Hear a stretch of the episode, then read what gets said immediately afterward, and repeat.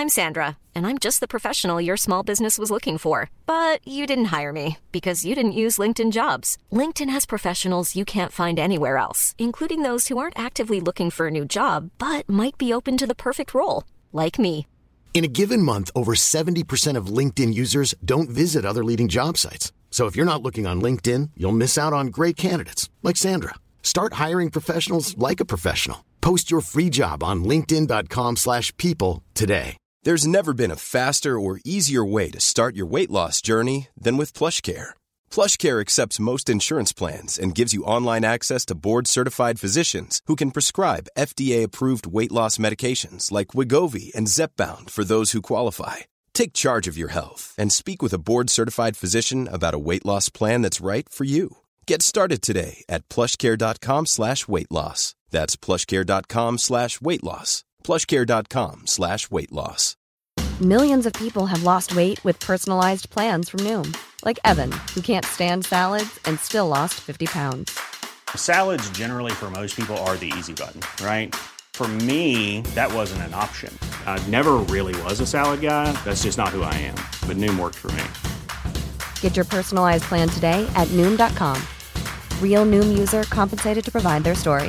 In four weeks, the typical Noom user can expect to lose one to two pounds per week. Individual results may vary.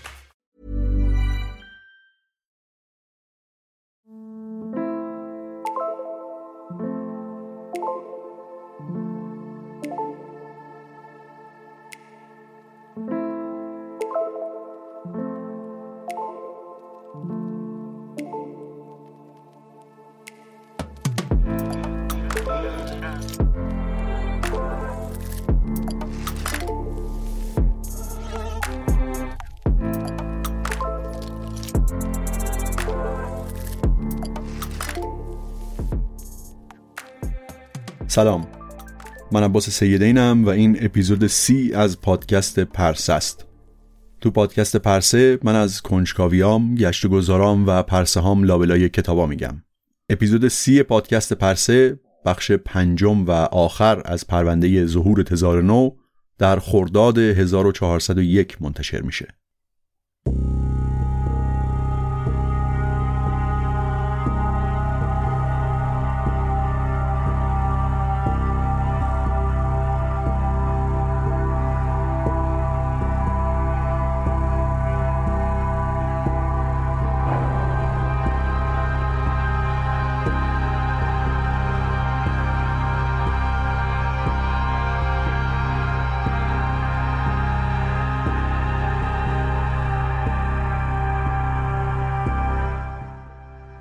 تو اپیزود قبل به اینجا رسیدیم که با رسیدن پوتین و به همراهش سیلوویکا به جایگاه ریاست جمهوری حرکت به سمت تشکیل یک دولت قدرتمند شروع شد و در اولین قدم ها فضای رسانه ها رو تحت کنترل گرفتن. با ارعاب و تهدید و با فشار اقتصادی و غذایی تونستن کسایی مثل برزوفسکی یا گازینسکی رو از میدون به در بکنن. اما این شروع راه بود و یک زمین سازی بود برای قدم های بعدی.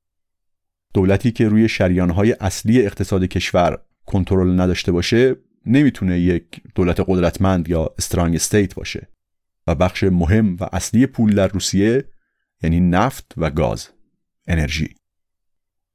حدود دهه 60 میلادی زمینشناسای شوروی ذخایر عظیمی از نفت و گاز رو توی سیبری کشف کردند و از همون موقع این مناطق نفتخیز به اون نیروی بزرگی تبدیل شد که قرار بود جاه طلبی های جهانی شوروی رو تأمین بکنه. نفت و گاز کلید قدرت امپراتوری بود و اگه قرار بود این امپراتوری احیا بشه باز به این کلید نیاز بود. دو سوم نفت تولیدی شوروی توی سیبری استخراج می شد که چهل درصد از ذخایر گازی جهان و دوازده درصد از نفت خارج از خاوری میانی جهان اونجا قرار داشت. بیشتر نفت و گازی که تو دوره شوروی استخراج می‌شد با یک قیمت ثابت داخلی به مصرف داخلی می رسید برای استفاده های مردم و همینطور تأمین اون ماشین نظامی بزرگ شوروی. اما صادرات نفت موضوع استراتژیک تری بود. تمام نفوذ و قدرت خارجی شوروی به این صادرات نفت وابسته بود. اقتصاد آلمان شرقی عمدتا از طریق فروش نفت شوروی تامین می‌شد که با یک کسری از قیمت جهانی از شوروی می‌خرید و بعد میفروخت. بقیه بلوک شرق هم با یک معامله های مشابهی همینجوری سر پا نگه داشته شده بودن. برای همینم کاگبه با دقت و حساسیت روی این صادرات نفت نظارت داشت. وقتی شوروی فرو پاشید اون زنجیره مدیریت و اداره وزارت نفت هم فرو پاشید. اولش صنعت نفت خورد شد به چهار تا شرکت تولیدی مجزا لوک اویل، یوکوس، سرگوت نفتگاز و روس نفت. اگرچه اینا رو اسمن دولت کنترل می‌کرد اما به تدریج قدرت مدیراشون یا اصطلاحا ژنرال های نفتی بیشتر شد و در همین حین گروه های مافیایی هم با همون مکانیزمی که قبلا درباره بندر و ترمینال نفتی سن پترزبورگ گفتیم سعی کردن وارد این هیته بشن یعنی ترکیبی از اقدامات اداری به همراه فشارهای مافیایی و اعمال زور. سیستم فروش نفت هم اینجوری بود که تولید کننده نفت یعنی هر کدوم از اون چهار تا شرکت موظف بودن که نفت رو به قیمت داخلی به دولت بفروشن. دولت هم از طریق شاخه اطلاعات خارجی کاگبه و مجموعی از اصطلاحا صادر کننده های مجاز این نفت به قیمت پایین دولتی رو می‌برد و به قیمت آزاد میفروخت.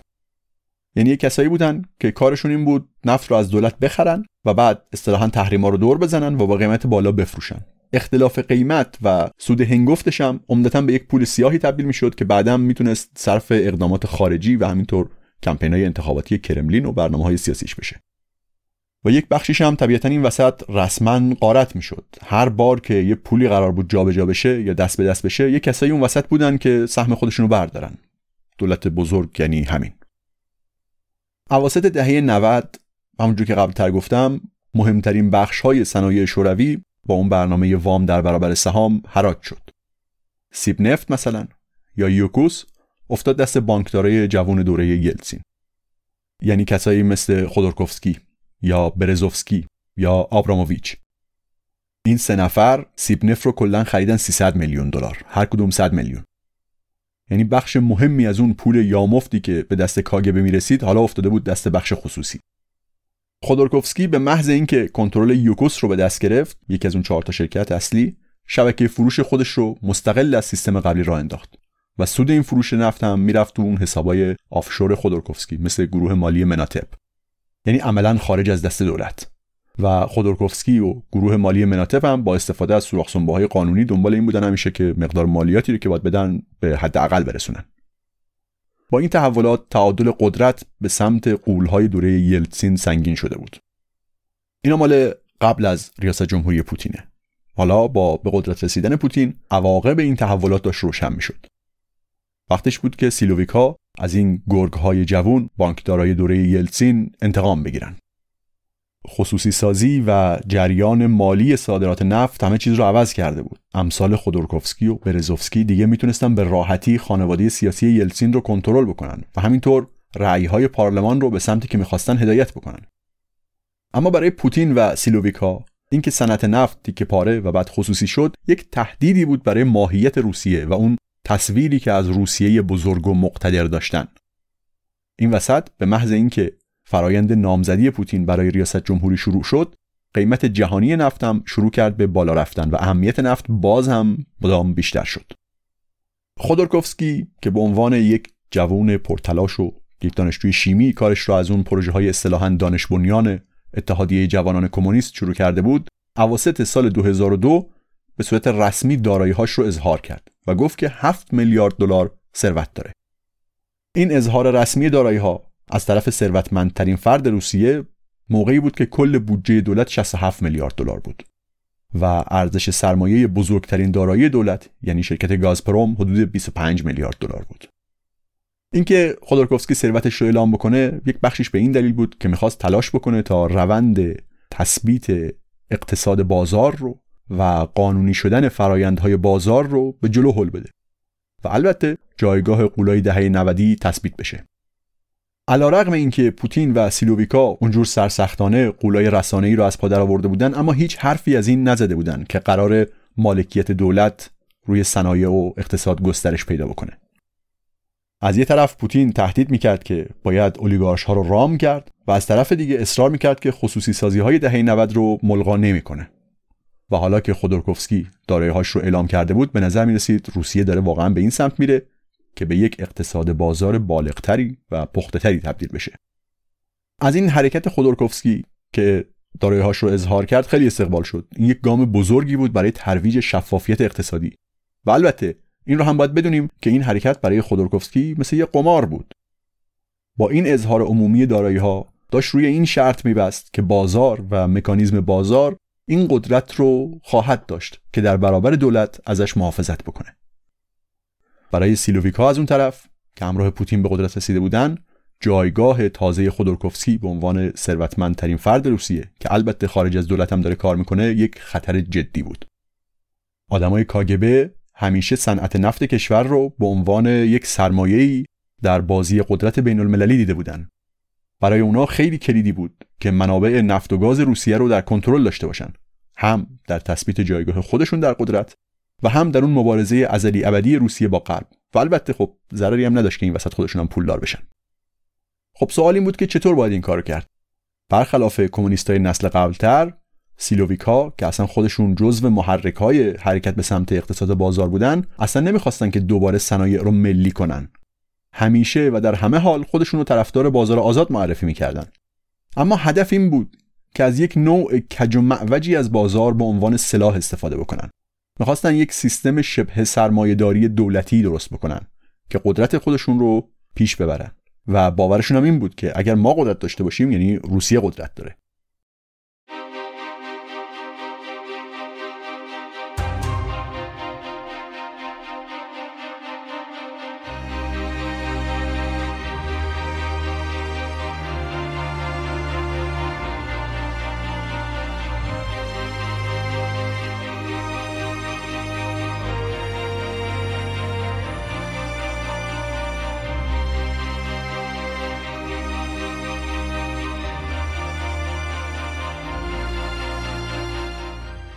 کار صنعت گاز راحت تر بود برخلاف صنعت نفت تقسیم نشده بود به چند قسمت و دولت هنوز یک کنترل نسبی روی اون داشت گازپروم قول صنعت گاز روسیه استراتژیک ترین دارایی دولت بود که نه فقط مصرف گاز داخلی بلکه 25 درصد از گاز مورد نیاز اروپا رو هم تامین می‌کرد. نقش گاز روسیه توی اروپای مرکزی و شرقی مخصوصا اوکراین و بلاروس معنیش این بود که میشه ازش به عنوان یک ابزار تاثیرگذاری سیاسی استفاده کرد.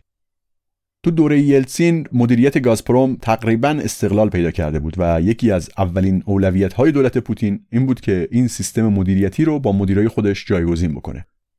یه سری تحقیقات و بازرسی های مالی نشون داد که سیستم مدیریت قبلی یک بخشی از دارایی ها و کنترل میدونای گازی رو به شرکت های منتقل کرده که مال خودشونه. سیستم مدیریت قبلی پاکسازی شد. خیلی هم خوب. چرا اصلا باید ثروت ملی رو بدن دسته یه عده‌ای که غارت بکنن؟ اما خب هدف پوتین و سیلوویکا حفظ منافع ملی و اینا که نبود. برقراری یک سیستم تازه‌ای بود برای پیش بردن اهداف خودشون. بازم باید بگیم که برای آدمهایی توی یک چنین موقعیتی معمولا تصور اینه که هدفی که من دارم دنبال می‌کنم طبیعتا به نفع کشوره. طبیعتا واضحه بدیهیه. حالا اینکه من با این کار پول دارم میشم خب نوش جونم. اصلا من باید پولدار بشم که اینقدر به فکر کشور و جایگاه طلایی امپراتوری روسیه هستم. بگذاریم. مدیرای قبلی رو پاکسازی کردن و کیا رو به جاشون گذاشتن؟ یک گروهی از همون کسایی که تو ماجرای بندر و ترمینال نفتی سن پترزبورگ با هم کار کرده بودن. همونایی که یه سر کارشون تو کاگبه بود یه سر دیگهش تو گروه های مافیایی مثل تامبوف مدیر ارشد گازپروم کی شد؟ یه بابایی به اسم الکسی میلر. 39 ساله که وقتی پوتین تو شهرداری سن پترزبورگ بود این آقا دستیارش توی کمیته روابط خارجی بود و بعدش هم شده بود یکی از مدیرای بندر سن پترزبورگ. اینقدر سر راست. کنترل صنعت گاز همونجوری که گفتم راحت تر بود. اما صنعت نفت که خصوصی شده بود چالش بزرگتری داشت. سیلوویکا توی سن پترزبورگ خیلی راحت می‌تونستن نیروهای پلیس و قانون رو بپیچونن و تحت کنترل بگیرن و رقبا رو از میدون به در بکنن. اما مواجه شدن با اولیگارش های مسکو داستان پیچیده تری بود. علیرغم همه قدرتی که سیلوویکا از طریق FSB سیستم امنیتی در کنترل داشتن اما هنوز نمی‌تونستن سرراست و راحت نیروهای اعمال قانون مثل پلیس رو کاملا کنترل بکنن و از طرف دیگه این قولهای مسکویی چهره های تثبیت شده و جا افتاده بودن با غرب روابط گسترده ای داشتن و شرکت هایی داشتن که در سطح جهانی فعالیت می‌کردن این شرکت ها همونایی بودن که می‌تونستن سرمایه گذاری خارجی برای کشور بیارن. و پوتین هم این رو می‌فهمید که برای بازیابی و ریکاوری کردن اقتصاد کشور بعد از آشوب فروپاشی شوروی به این سرمایه گذاری خارجی واقعا نیاز داره. گفتم چهار تا شرکت نفتی بودن. روزنفت که تحت کنترل خود دولت بود و سه تا شرکت دیگه. سرگوت نفتگاز، لوک اویل و یوکوس. از بین این شرکت های نفتی سرگوت نفتگاز مدیر شکستی بود که از همون دوره شوروی باقی مونده بود و با کاگبه هم روابط نزدیکی داشت. این مدیر قدیمی آقای باگدانوف رو دعوتش کردن به دیدار پوتین. یکی از مدیرای نفتی نزدیک به کاگبه بعدا تعریف کرده که این آقای باگدانوف مستقیم به پوتین گفت آقا این شرکت مال خودته. منم آدم تو هم. فقط بگو که پولا رو چجوری خرج کنیم. تمام. بعد نوبت لوک اویل بود. که اون موقع بزرگترین تولید کننده نفت روسیه بود. تابستون سال 2000 یه پرونده مالیاتی باز کردن برای علیه مدیرش. یه بابایی به اسم علی اکبروف از اهالی آذربایجان. این آقا از زمان شوروی تو کار نفت بود و گفتن که یک پرونده ای برای مجموعا 9 میلیارد دلار فرار مالیاتی براش باز کردن. یه کمی بدتر یه روز صبح تو سپتامبر سال 2000 معاون ارشد لوک اویل رو یه گروهی با یونیفرمای پلیس و ماسک و اینا دزدیدنش. این آقا 13 روز بعد آزاد شد و ظاهرا هم هیچکس نمی‌تونست بگه که کی این آقا رو دو هفته دزدیده. چهار ماه بعد پرونده آدم روبایی بدون هیچ توضیحی بسته شد و یه هفته قبل از بسته شدن این پرونده دولت اعلام کرد که یوک اویل قبول کرده تا 103 میلیون دلار از مالیات های قدیمی رو بده. این یعنی همون جوری که ظاهرا سرگوت نفتگاز بدون درد و خونریزی با دولت به یک توافقی رسید لوک اویل هم با یه جراحی سرپایی با دولت تازه کنار اومده بود. و دیگه نیازی نبود که دولت رسما لوک اویل رو تصاحب بکنه. این دوتا شرکت با یه دردسر کمی تسلیم ارباب تازه شدن. اما همچنان یک بخش مهمی از تولید نفت از دسترس کرملین دور بود.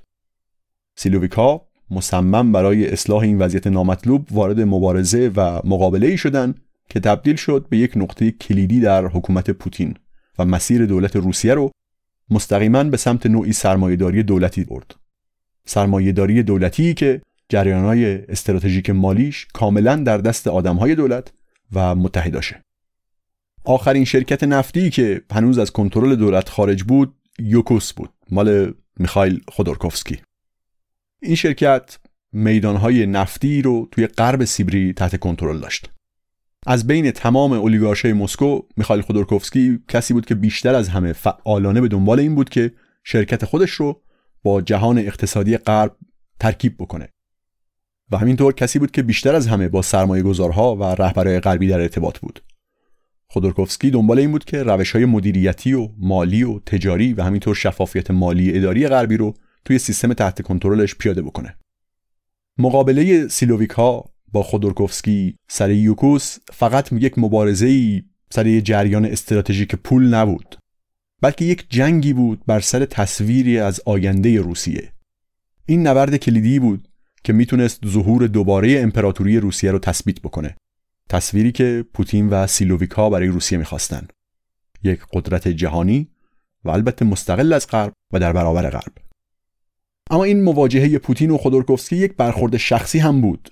ریشه هاش به همون اواخر دهه 90 می رسید به ماجرای خصوصی سازی شرکت VNK یا شرکت نفت شرقی که بعدا منجر شد به تشکیل یوکوس خصوصی سازی VNK یکی از آخرین فروش های صنعت نفت تو دهه 90 بود و اینکه سیلوویک ها می‌دیدن این یکی هم از دستشون خارج شده براشون خیلی سنگین بود Hiring for your small business? If you're not looking for professionals on LinkedIn, you're looking in the wrong place. That's like looking for your car keys in a fish tank. LinkedIn helps you hire professionals you can't find anywhere else, even those who aren't actively searching for a new job but might be open to the perfect role. In a given month, over 70% of LinkedIn users don't even visit other leading job sites. So start looking in the right place. With LinkedIn, you can hire professionals like a professional. Post your free job on linkedin.com slash people today. Millions of people have lost weight with personalized plans from Noom. Like Evan, who can't stand salads and still lost 50 pounds. Salads generally for most people are the easy button, right? For me, that wasn't an option. I never really was a salad guy. That's just not who I am. But Noom worked for me. Get your personalized plan today at Noom.com. Real Noom user compensated to provide their story. In four weeks, the typical Noom user can expect to lose one to two pounds per week. Individual results may vary.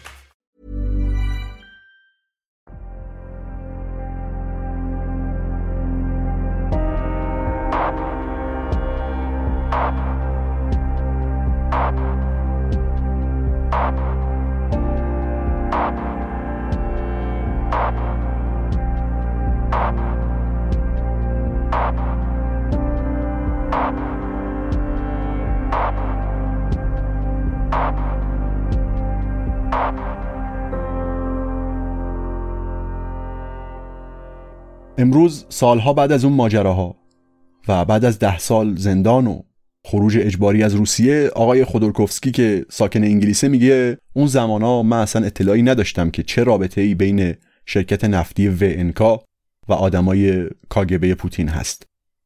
میگه که اگه می‌دونستم که FSB اسم جدید کاگبه به اون شرکت نفتی علاقه داره شاید اصلا وارد فرایند خریدش نمی‌شدم. ونکا یکی از آخرین خصوصی سازی های صنعت نفت بود و قرار بود به یک نمادی تبدیل بشه از جدایی کامل از دوره شوروی و رفتن به سمت اقتصاد بازار. قرار بود این خصوصی سازی نشون بده که حتی دوره وام در برابر سهام هم تموم شده. تخمین می‌زدن که این شرکت تا مبلغ یک میلیارد دلار به فروش برسه. مشکل فقط اینجا بود که آدمایی که از قبل شرکت رو اداره می‌کردن یعنی آدمای کاگبه می‌گفتن که آقایون خصوصی سازی از قبل قول این شرکت رو به خود ما دادن. اینقدر مطمئن بودن که این شرکت به خودشون می‌رسه که حتی قبل از فروش شروع کرده بودن به جایگزین کردن آدمای خودشون تو سمت های مدیریتی. تو فروش ها و خصوصی سازی های قبلی این آدمای کاگبه فقط تونسته بودن با حسرت بشینن و نگاه بکنن که قولهای تازه وارد دوره یلتسین یکی یکی دارن صنایع رو از دستشون در میارن. اما این آخری رو دیگه نمی‌خواستن از دست بدن. وقتی 84 درصد سهام دولت رو توی ونکا گذاشتن برای حراج خودروکوفسکی وارد حراج شد و با این کار یک لگد گنده‌ای به لونه زنبور زد. این حراج تبدیل شد به یک مواجهه کامل بین خودروکوفسکی و آدمای کاگبه و آخر کارم با اینکه قرار بود به یک نمادی از شروع دوره شفافیت مالی تبدیل بشه نتیجهش همونقدر در هم و گنگ و آشفته بود که اون برنامه های قبلی وام در برابر سهام. اینجا وارد جزئیاتش نمیشیم اما در نهایت دولت اعلام کرد که خودورکوفسکی تونسته 45 درصد از سهام رو به قیمت 775 میلیون دلار بخره. از اون طرفم 9 درصد هم از بازار سهام خریده بود و عملا شد کنترل کننده اصلی شرکت. این حراج کلی داستان پیچیده داره که خیلی نمیشه وارد جزئیاتش بشیم. مثلا رقیب خودورکوفسکی تو این حراج تعریف می‌کنه که بین مرحله اول و دوم حراج خودورکوفسکی به یک بخشی از سیستم امنیتی پول داده بود تا خیلی سرزده برن از صندوق دارایی های فدرال بازرسی بکنن و تو جریان این بازرسی اسناد رقم پیشنهادی رقیب رو بگیرن. اینجوری تونسته بود با خیال راحت و مطمئن رقم بالاتری رو پیشنهاد بده. البته خب خود آقای خودورکوفسکی اینو انکار می‌کنه. داستان این حراج و پیچیدگی ها و حتی خشونت هایی که در جریانش اتفاق افتاد خیلی زود فراموش شد. چون سال 98 بحران مالی پیش اومد و حواس ها از این داستان پرت شد. اما سیلوویکا مصمم بودن که یک روزی انتقامش رو بگیرن. و حالا با ریاست جمهوری پوتین وقت این کار بود. این تصویر بین سیلوویکا مطرح شد و البته واقعا هم بهش باور داشتن که خودورکوفسکی اصلا وجود رژیم رو داره تهدید می‌کنه. آدماش یک جریان بزرگ مالی رو در کشور در دست دارن و خیلی زود ثروتشون از خود دولت بیشتر میشه. این تصویر برای پوتین هم مهم بود. اونم می‌خواست هر رقیبی رو از عرصه قدرت کنار بزنه. بعضیا میگن که شاید اگر خودورکوفسکی رفتار خودش رو کنترل می‌کرد این مواجهه بین این دوتا بین پوتین و خودورکوفسکی هیچ وقت اتفاق نمیافتاد.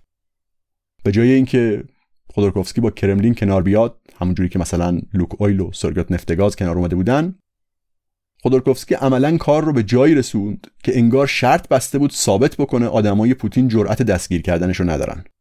این با ویژگی شخصیتی خودش هم می‌خوند. خودش رسما میگه که اهل خطره و اصطلاحا آدرنالین جانکیه. به قول خودش آدرنالین چیک.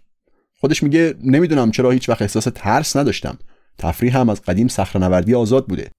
نه که بخوام به ترسم غلبه بکنم. اصلا احساس ترس نمی‌کنم. تو تمام سالهایی که تو زندون بودم ده سال رفته بود زندون. تو تمام سالهایی که زندون بودم خوب و راحت میخوابیدم. با اینکه توی یک وضعیتهایی بودم که مثلا با چاقو به من حمله کرده بودن اما بعدش می‌رفتم و راحت توی تختم میخوابیدم. اولین بار سال 2002 بود که خودورکوفسکی شنید ممکنه در خطر باشه. محافظاش که خودشون هم از آدمای قدیمی کاگبه بودن هشدار دادن که FSB داره اطلاعات برای افشاگری دربارش جمع می‌کنه.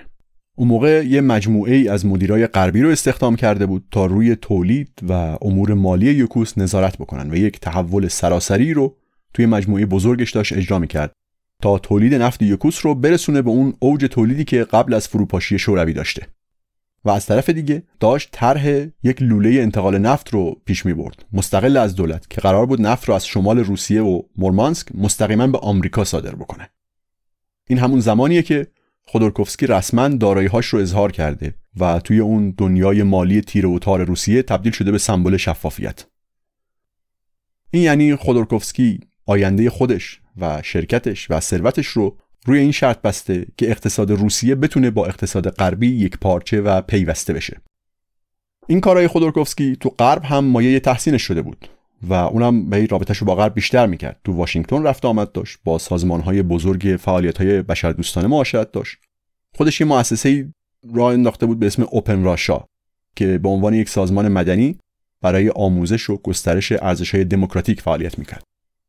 علاوه بر همه ماجراهای مالی این روابط خودورکوفسکی با غرب هم یک تهدید مستقیمی برای سیلوویک ها و تصویرشون از اون دولت مقتدر بود.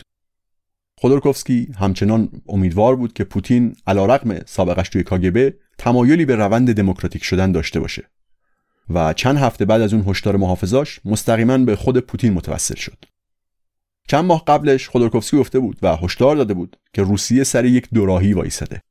و می‌تونه یا به یه مسیری بره شبیه عربستان سعودی که نصف بودجه کشور صرف نظام بروکراتیکش میشه یا می‌تونه بره سمت اقتصادای غربی و جوامع پسا صنعتی فوریه همون سال سال 2002 خودورکوفسکی تصمیم گرفت که توی یکی از جلسات اولیگارشا با پوتین حرفش رو بزنه و این مسئله رو مطرح بکنه که بالاخره نظر دولت چیه؟ آیا می‌خواد کنترلش رو روی اقتصاد مدام بیشتر بکنه یا نه؟ یک پاورپوینتی ارائه کرد با عنوان فساد در روسیه مانعی در مقابل رشد اقتصادی. گفت که سطح فساد در کشور رسیده به سالی سی میلیارد دلار یعنی حدود ده درصد GDP. و بعد پرسید چرا دانشجوها با هم دارن رقابت می‌کنن که برن توی اداره مالیات دولتی کار بگیرن؟ جایی که مثلا ماهی 150 تا 170 دلار حقوق می‌گیرن. در حالی که تعداد خیلی کمتری از اونا می‌خوان مثلا مهندس نفت بشن که حقوقش چندین برابر اینه. این آدمو به فکر فرو می‌بره. بعدم گله کرد که روسنفت توی یک معامله خرید یه شرکت نفتی دیگه و ذخایری که در اختیارش داشت بخش خصوصی رو دور زده. تو حراج مبلغ خیلی بالایی گفته نزدیک دو برابر مبلغ ارزیابی شده. 300 میلیون دلار بیشتر داده. و خب این 300 میلیون دلار اضافی کجا رفته؟ رئیس جمهور باید دستور پیگیری بده که ببینن چرا یه شرکت دولتی باید 300 میلیون دلار بالاتر از قیمت ارزیابی شده پول بده. قمار خودورکوفسکی روی جنبه احتمالا لیبرالتر پوتین بدجوری خطا از کار در اومد. این حرفا اونم زمانی که به صورت زنده از تلویزیون پخش می‌شد خیلی به مذاق پوتین تلخ اومد. گفت که روسنفت یه شرکت دولتیه که طبیعتا باید بخواد ذخایرش رو گسترش بده. بعضی از شرکت های دیگه مثل یوکوس که مال خود خودورکوفسکی بود ذخایر زیادی دارن و اینکه چطور به این ذخایر دست پیدا کردن یکی از مسائلیه که امروز باید دربارش حرف بزنیم. از جمله مسئله فرار مالیاتی. حالا توپ تو زمین شماست. رئیس تیم آنالیز خودورکوفسکی ژنرال سابق کاگبه به اسم الکسی کونداوروف میگه که وقتی اینا رو تو تلویزیون دیدم فهمیدم که این آخر کاره. بعد از این جلسه به خودورکوفسکی گفتم میخائیل بوریسوویچ چرا این پاورپوینت رو به کس دیگه ای ندادی؟ و از همون موقع هم درد سرامون شروع شد. من می‌دونستم که پوتین هیچ وقت خودورکوفسکی رو به خاطر این کارش تو اون جلسه نمیبخشه. اون معامله که خودورکوفسکی حرفش رو زده بود معنیش این بود که آدمای پوتین 300 میلیون دلار رو برای خودشون برداشته بودن.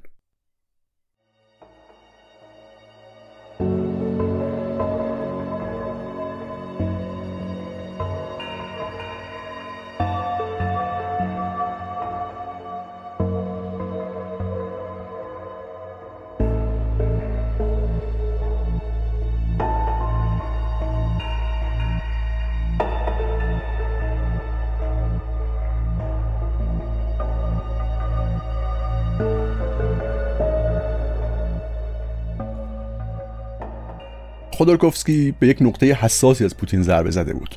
برای پوتین اصلا قابل تحمل نبود که خیلی آشکار و جلوی همه اونو به چالش کشیده. عمیقا هم از این اتهام فساد ناراحت بود. مخصوصا که می‌گفت خودورکوفسکی ثروت عظیم خودش رو و مخصوصا یوکوس رو با روش های فاسد مالی و اداری به دست آورده.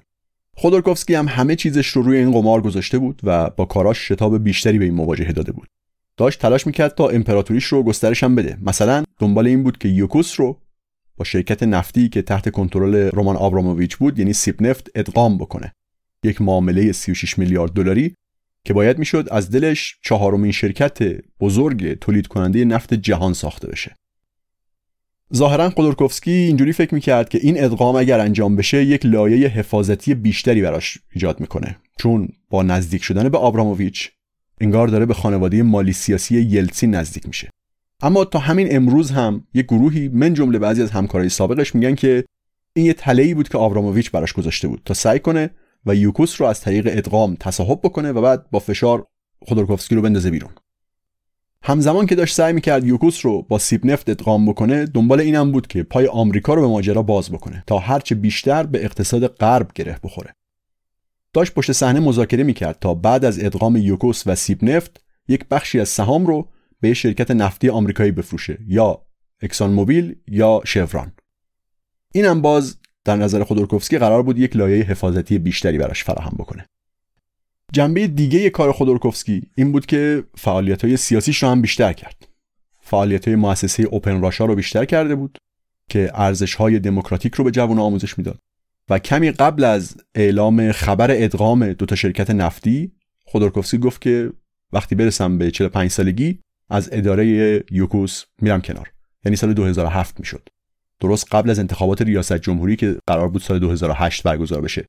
ظاهرا داشت سیگنال می‌داد که می‌خواد نامزد ریاست جمهوری هم بشه بعدش. در کنار اینا خودورکوفسکی مثل تقریبا همه قولای تجاری روسیه بخشی از منابع مالیش رو صرف احزاب سیاسی توی دوما می‌کرد و این اثرگذاری خودورکوفسکی روی دوما هم تهدیدی بود برای قدرت کرملین. یکی از جاهایی که این اثرگذاری روی دوما خیلی به چشم اومد سپتامبر 2003 بود. کرملین می‌خواست یک تغییرات گسترده ای رو در سیستم مالیات بخش نفت ایجاد بکنه. وقتی قیمت نفت رفته بود بالا درآمد دولت بیشتر شده بود و البته وابستگیش هم به درآمد نفت. وقتی دوباره قیمت اومد پایین این دردسرساز بود برای دولت و حالا می‌خواست با یک تغییرات مالیاتی این اثر رو جبران بکنه. موقع رأیگیری این طرح یک ترکیب عجیب و غریبی از نماینده های جناهای مختلف که سر هیچ چیزی با هم توافق نداشتن همه به این طرح رأی منفی دادن. از افراد طرفدار اقتصاد آزاد بگیر تا کمونیستای سرسخت تا ملیگراها همه رأی منفی دادن. که معنیش این بود که بخش نفت و مخصوصا خودورکوفسکی به عنوان مستقل ترین قول نفتی جلوی این طرح رو گرفته. خودورکوفسکی این تاثیرگذاری روی دوما رو خودش انکار می‌کنه. اما چند هفته بعد از این ماجرا یک گزارشی منتشر شد که ادعا می‌کرد خودورکوفسکی رهبر یک گروه خطرناکی از اولیگارش های غربگراست که دنبال اینن تا قدرت حاکمیت رئیس جمهور رو کاهش بدن و هدفشون تبدیل روسیه به یه جمهوری پارلمانیه که توش رئیس جمهور خیلی نقش موثری نداره یه کمی بعدتر پوتین موضعش رو روشن کرد خودورکوفسکی، آبراموویچ و چند نفر دیگر رو به یه جلسه خصوصی دعوت کرد تا درباره معامله بزرگ نفتی که پای آمریکا رو هم به ماجرا می‌کشید با هم صحبت بکنن. یکی از حاضرای توی اون جلسه میگه که وقتی شام رسمی تموم شد و وارد فضای خصوصی تر شدن پوتین به خودورکوفسکی گفت که به کمونیستای دوما دیگه پول نده. گفت ولش کن تو شرکت بزرگی داری کلی کار داری انجام بدی. برای این کارا وقت نذار. اما خودورکوفسکی گفت من نمی‌تونم جلوی سهامدارای دیگه یوکوس رو بگیرم که توی فعالیت های سیاسی شرکت نکنن. گفت ما یک شرکت باز و شفافیم. پس من نمی‌تونم مانع این بشم که سهامدارهای دیگه و کارکنای شرکت هیچ فعالیت سیاسی نداشته باشن یا از کسی حمایت نکنن و توضیح داد که پروژه های سیاسی و اجتماعی و حمایتش از دموکراسی توی روسیه هم براش به همون اندازه بیزینسش مهمه. یه مدت بعد قرار بود پوتین برای یه سفر رسمی به انگلیس بره. قبل از سفر توی یک سخنرانی گفت که نباید بذاریم بعضی صاحبان منافع و بیزینس ها روی فرایند دموکراتیک اثر بگذارن. و همه هم می‌دونستن که داره درباره کی حرف می‌زنه. پوتین رفت به انگلیس و همون موقعی که توی مهمونی پرزرق و برق ملکه بود و تونی بلر داشت از اعتماد بلند مدت به روسیه حرف می‌زد ماشین سیاسی کرملین توی خونه به راه افتاد. دادستانی با برنامه ریزی که نشون بده این کارا هیچ ربطی به پوتین نداره به آرامی اولین قدم ها رو برای حمله به یوکوس برداشت. اول تو روز تولد چهل سالگی خودورکوفسکی رئیس سیستم امنیتی شرکت رو بازداشت کردن. به اتهام قتل یک زوجی. اتهام این بود که رئیس تیم امنیتی شرکت یوکوس قبلا دستور داده که یکی از کارکنان گروه مالی مناتپ رو ترور بکنن و بعد یک زوجی بابت این داستان سعی کرده بودن ازش اخخازی بکنن و اونم اینا رو کشته. این یک حمله بزرگ و کاملا جدی بود. داستان شروع شده بود. یه هفته بعد نفر دست راست خودورکوفسکی و رئیس هیئت مدیره مناتپ رو بازداشتش کردن. این بابا رو از بیمارستان با دستبند کشیدن بیرون. به اتهام اختلاس 20 درصد از سهام یکی از قولهای تولید کود کشاورزی. خبر همه جا پیچید و ارزش سرمایه سهام یوکوس یک روزه دو میلیارد دلار افت کرد. همزمان یه پرونده جنایی دیگه هم مربوط به یوکوس باز شد و یکی دیگه از مدیرای ارشد یوکوس احضار شد.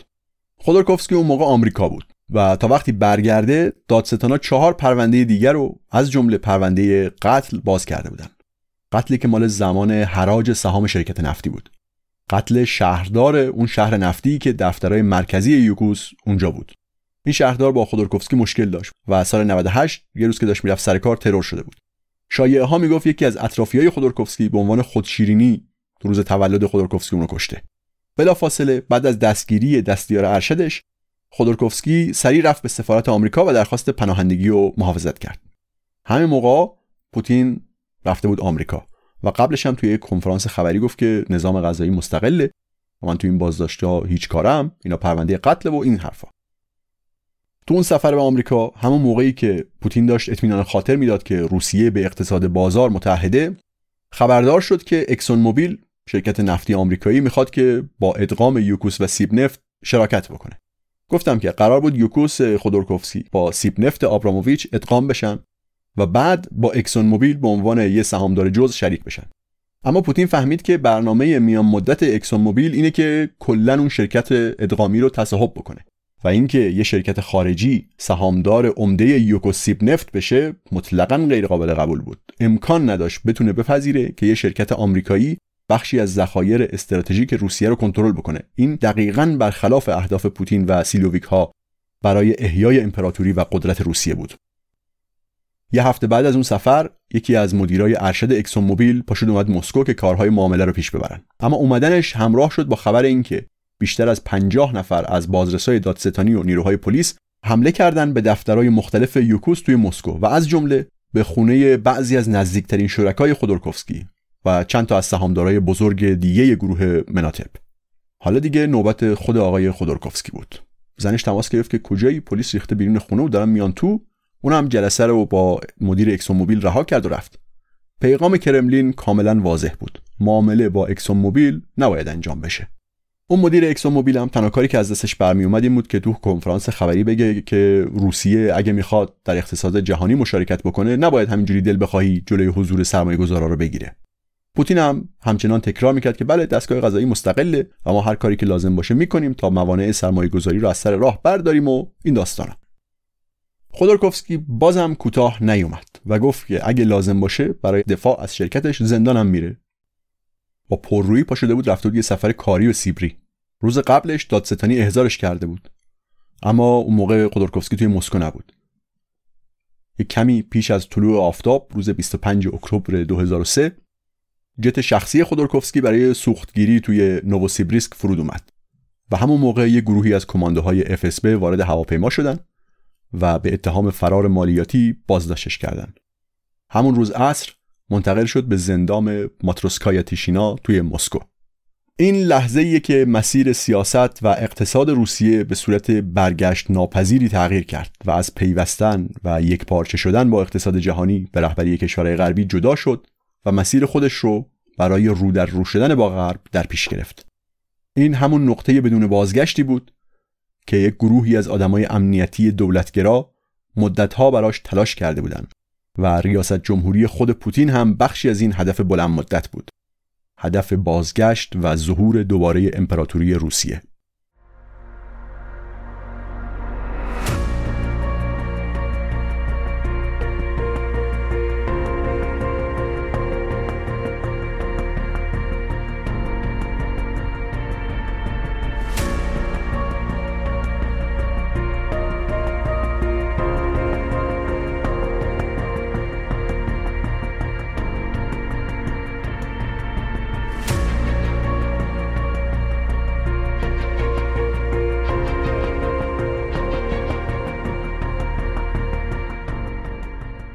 بازداشت خودورکوفسکی یک شک بزرگی به کل دنیای تجارت روسیه وارد کرد و بازار سهام یک سقوط آزاد حسابی کرد. اون ثروتمندترین فرد روسیه و برجسته ترین مدافع بازار بود. کسی که داشت به بزرگترین معامله قرن نزدیک می‌شد و اگه پوتین می‌تونه خودورکوفسکی رو به زیر بکشه پس بقیه باید حواسشون رو جمع بکنن چند روز بعد یه گروهی از سرمایه‌دارا یک نامه‌ای نوشتن به پوتین و درخواست دیدار کردن اما پوتین سفت سر حرفش ایستاد و انکار انکار که این اتفاقا هیچ ربطی به دولت نداره و دستگاه قضایی مستقله. جواب داد که هیچ جلسه و مذاکره و چونه زنی درباره فعالیت‌های نهادهای اعمال قانون انجام نمیشه. همه باید در برابر قانون برابر باشند. فرقی هم نمی‌کنه که چقدر پول دارن. بازداشت خودورکوفسکی برای همه روشن کرد که اصول کار تجاری در روسیه پوتین چیه و بقیه باید از این تجربه خودورکوفسکی درس بگیرن.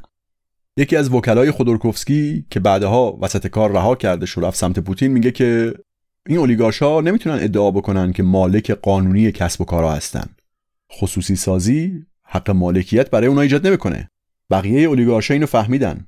هیچ کدومشون ادعا نمی‌کنن که واقعا مالک دارایی هاشون هستن. می‌دونن که اونا نگهبان یا فقط اداره کننده این کسب و کارن اتفاقی که برای خودورکوفسکی افتاد ده سال زندانی که رفت و دارایی هایی که از دست داد و بعدش هم خروج اجباری از کشور انتقام کاگبه بود از دهه 90 انتقام بابت اینکه قولهای جوان دوره یلتسین فکر کردن می‌تونن از کاگبه مستقل بشن و دورش بزنن.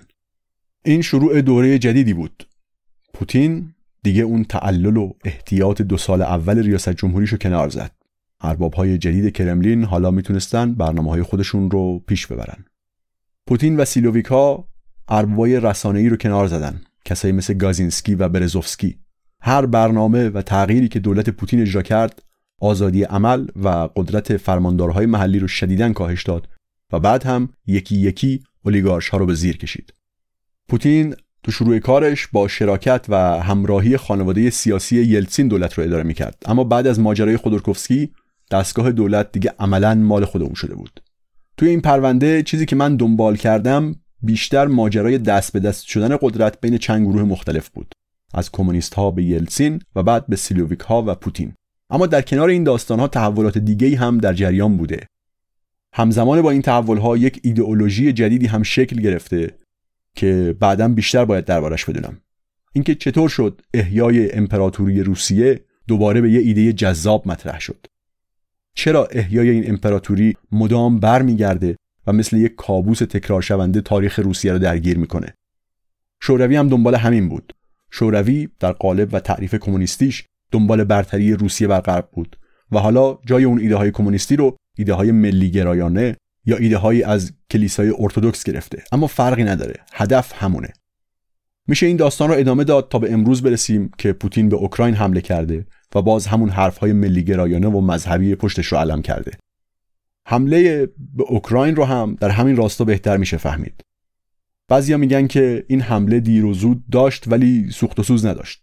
میگن همونطور که شوروی دست بردار نبود روسیه پوتین هم دست بردار نیست. اون مبارزه با غرب سر جایگاه جهانی امپراتوری روسیه یه جنگ ابدیه.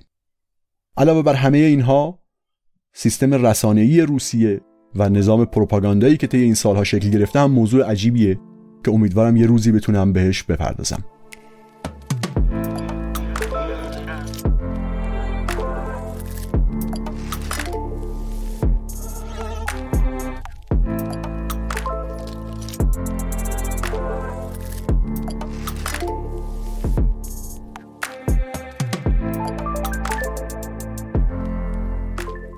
این اپیزود سی پادکست پرسه و بخش آخر از پرونده ظهور تزار نو بود. ممنون از همه شما که پادکست پرسه رو میشنوید و به دوستاتون معرفی می‌کنید و ممنون از دانیال کشانی برای طراحی پوسترای این پرونده. پادکست پرسه رو می‌تونید روی اینستاگرام at پرسه پادکست و روی توییتر at پرسه پی دنبال بکنید. و ایمیل پادکستم از info at